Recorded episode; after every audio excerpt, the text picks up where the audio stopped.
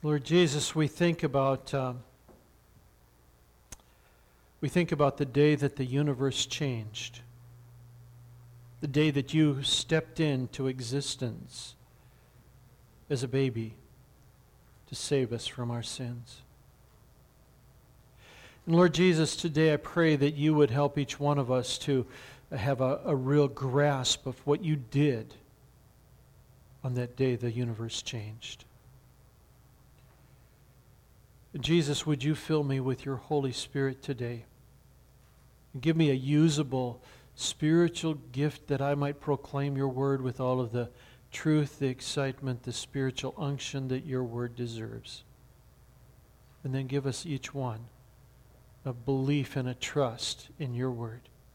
In Jesus' name, amen. At one time, I read a magazine article, and uh, it was, it was a uh, maybe I just get into these uh, types of articles, but it talked about uh, that very uh, topic, the day the universe changed, and then uh, it had various things that it believed that changed our existence, at least as human beings. And uh, then it would have a, a very much a, a visual and uh, alongside of it. But I'm going to bring up a couple of them just quickly here. And I want you in your own mind to think about how did the universe change in, in, that, uh, in that time or that, when that came into existence? And one of them was the, the hydrogen bomb. And uh, you can think about uh, the good or the bad, but the universe changed at that point. Or what about the invention of penicillin? And uh, of course, there are many uh, other antibiotics now, but uh, when penicillin came into existence, it was a game changer for human beings. And humans now uh, could fight off many of those um, diseases and things that would uh, kill us even at times. One that they, they thought of was the uh, theory of relativity. And I can think of some like, what about the invention of just the, the computer? How has that changed the way that, that we exist today? You know, there are those things and there are those events throughout history that have left the world so that it will never be the same.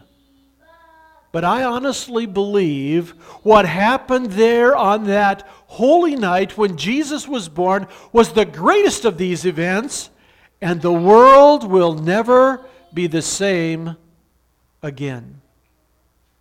We looked at that portion of Scripture from Isaiah chapter 9, and, and, it speaks to us about the, the fact that, yes, the people were walking in darkness and have seen a great light. On those living in the land of the shadow of death, a light has dawned. We ask the question well, was that really pointing to Jesus? Was that, was that something that was pointing to Jesus? And as Maury read the last part of that section of Scripture, uh, we, we notice that it speaks to us about for a child will be born to us, a son will be given, and the government will be on his shoulders, and he will be called Wonderful Counselor, Mighty God, Everlasting Father, and Prince of Peace. And someone explained uh, one time when I was talking about that portion of Scripture, doesn't that speak to us about the Trinity? I had never thought about that before. But we've got the Counselor, the Holy Spirit. We've got Mighty God, Everlasting Father, and the Prince of Peace, Jesus that one coming was going to be God, the Trinity. We think about uh, Zacharias quoting this uh, verse when he thinks about John the Baptist, his son, being the forerunner of the Messiah. And then Jesus himself in Matthew chapter 4, verse 16, at the start of his ministry, makes mention of this verse really portraying him. You know, because of what happened uh, with Jesus' birth, because of what happened with his life, with his ministry, and yes, even his death, I honestly believe that what happened that holy night when Jesus was born changed the world and it will never be the same. You know, have you ever thought about this? I believe that the hinge of history is on the door of a Bethlehem stable. Have you noticed that time, even in our existence, is numbered off as before that day and after that day? Every time, and maybe some of you, like I do, don't write checks very often, but what do you have to do on the check? You number off how many days it's been since what? Jesus was born. But think about it. If you have a digital watch, if you have a phone, if you have a tablet, a computer, it's sitting there counting the seconds constantly. And every time you make a file, or you send an email, or you look at the time, what is it telling you? How long it's been since that holy night when Jesus was born. We consider the change that happened on that holy night. And as we do, we're going to think about the words of that scriptural hymn, O Holy Night, that we, that we sang. And it was great as we sang it because for me, it just kept putting more and more emphasis on what did happen when Jesus was, before, was born. Let's think of how, how the world changed. And think about life before that night. Isaiah uh, uh, chapter 9, uh, that part that we read there, it, it really speaks to us, doesn't it? The people were walking in darkness, those living in the land of the shadow of death. Living in the land of the shadow of death. You know, David talks about walking, I will not fear as I walk through the, the land of the shadow of death, but these people were not walking through it, they were living in it. Long lay the world in sin and error pining. The world lay in the darkness of sin. Romans 3:23 all have sinned and fallen short of the glory of God. That exhortation before communion that is read so many times is true especially before that holy night. And it simply says if we examine ourselves, we find nothing in us but only sin and death from which we can in no wise set ourselves free. Yes, before that night, the world lay in the darkness of sin. And the darkness of sin's only hope is death and punishment. The scriptures make it so clear in Romans chapter 5, 23. The wages of sin is death. Before that night, the general outlook for the world was pretty hopeless, wasn't it? But it's much the same way for those who don't believe in that one born on that holy night, even today. I have a book in my library. Uh, it's written by a man by the name of Joseph Bayly. Uh, his first, um, the first time he titled it, it was called The, the View from the Hearse. And uh, I don't know if he maybe thought twice about that, but uh, he changed it to the last thing we talk about now. But he was a man who had lost a lot of family members to death, including his wife. And, and in, in the portion that I'm going to share with you, uh, he had just lost his infant son to leukemia. And he had gone to the doctor's office and uh, he wanted to thank the doctor for all of the help that he had given uh, during that time. And as he walked in, the secretary was there and, and she, uh, uh she spoke to him. He was someone that she knew quite well. And, and she said, You see the lady that's sitting over there in the waiting room? Her son also has leukemia, and it's not going very well for her. Could you maybe sit down and encourage her? So he walked over and began to talk to her. And he said, It's hard bringing him in here every two weeks for these tests, isn't it? She said, Hard. I die every time. And now he's beginning to sense that something's wrong. Joseph Bayly then said, It's good to know, isn't it, that even though the medical outlook is hopeless, we can have hope for our children in such a situation. We can be sure that after our child dies, he'll be completely removed from sickness and suffering, everything like that, and be completely well and happy. Her response was, If only I could believe that, but I don't. When he dies, I'll just have to cover him up with dirt and forget that I ever had him.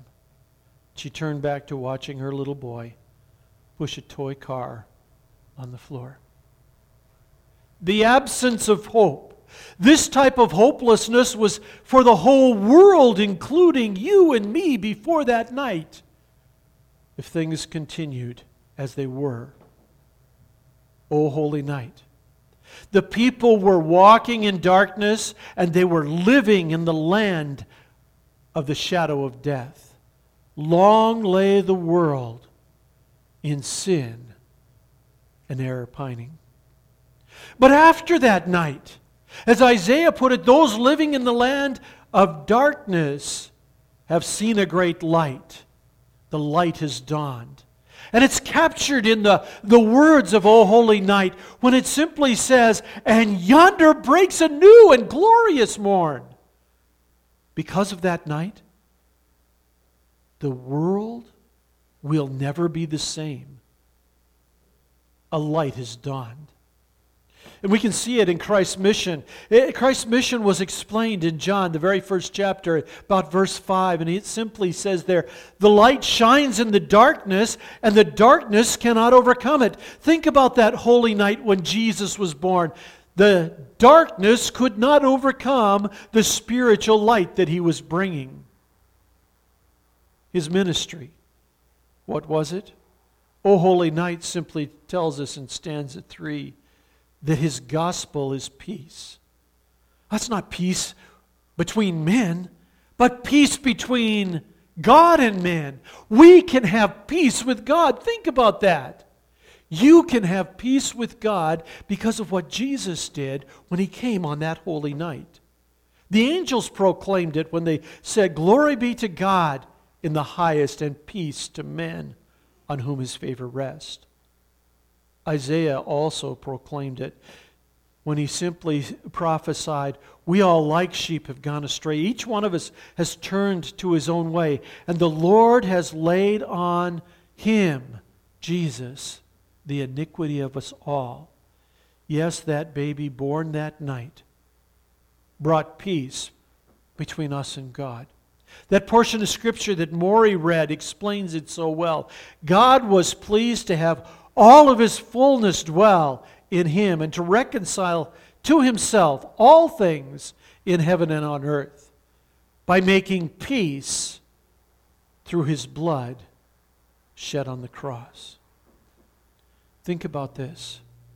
Because what happened, because of what happened that night in which Jesus was born and his life and his death, you have peace with God.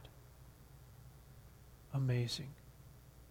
The hymn goes on to speak to us about uh, how people were bound in the chains of sin.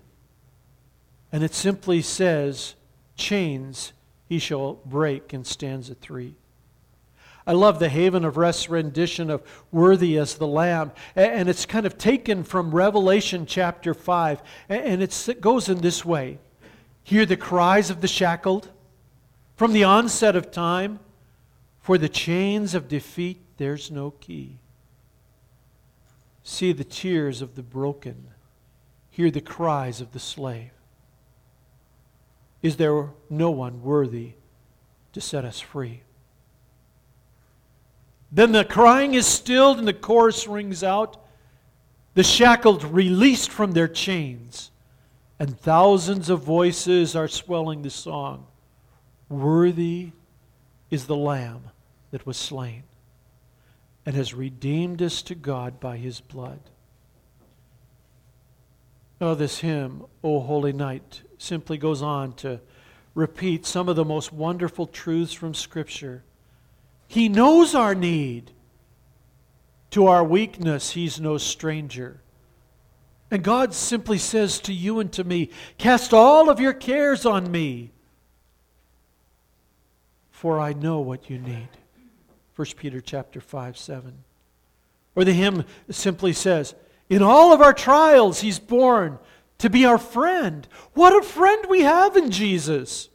All of our sins and griefs to bear. Can we find a friend so faithful who will all of our sorrows share?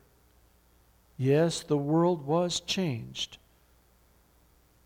That holy night when yonder breaks a new and glorious morn.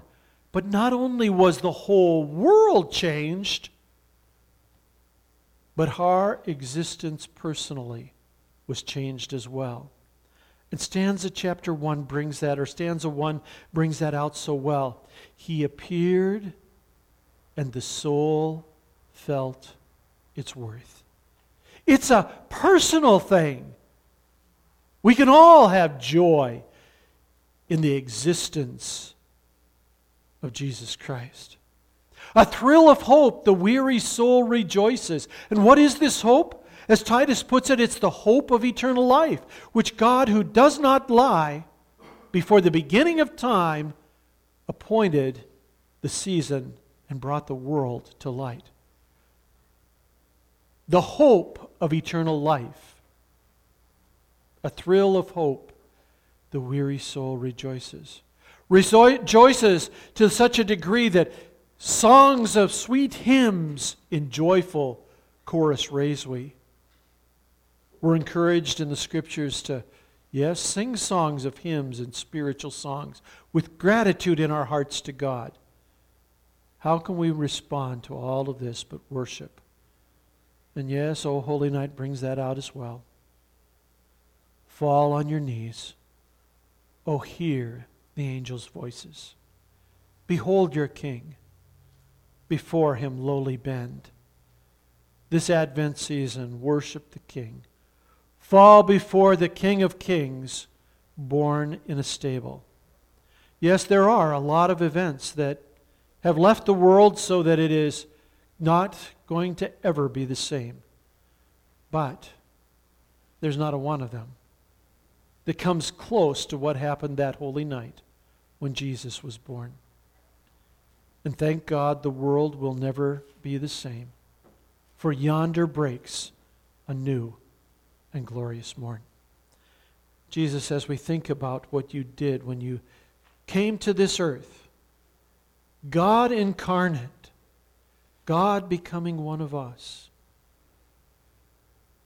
so that you could bring ourselves to you. What can we do besides fall on our knees and worship you and thank you? Thank you, Lord. In Jesus' name, amen.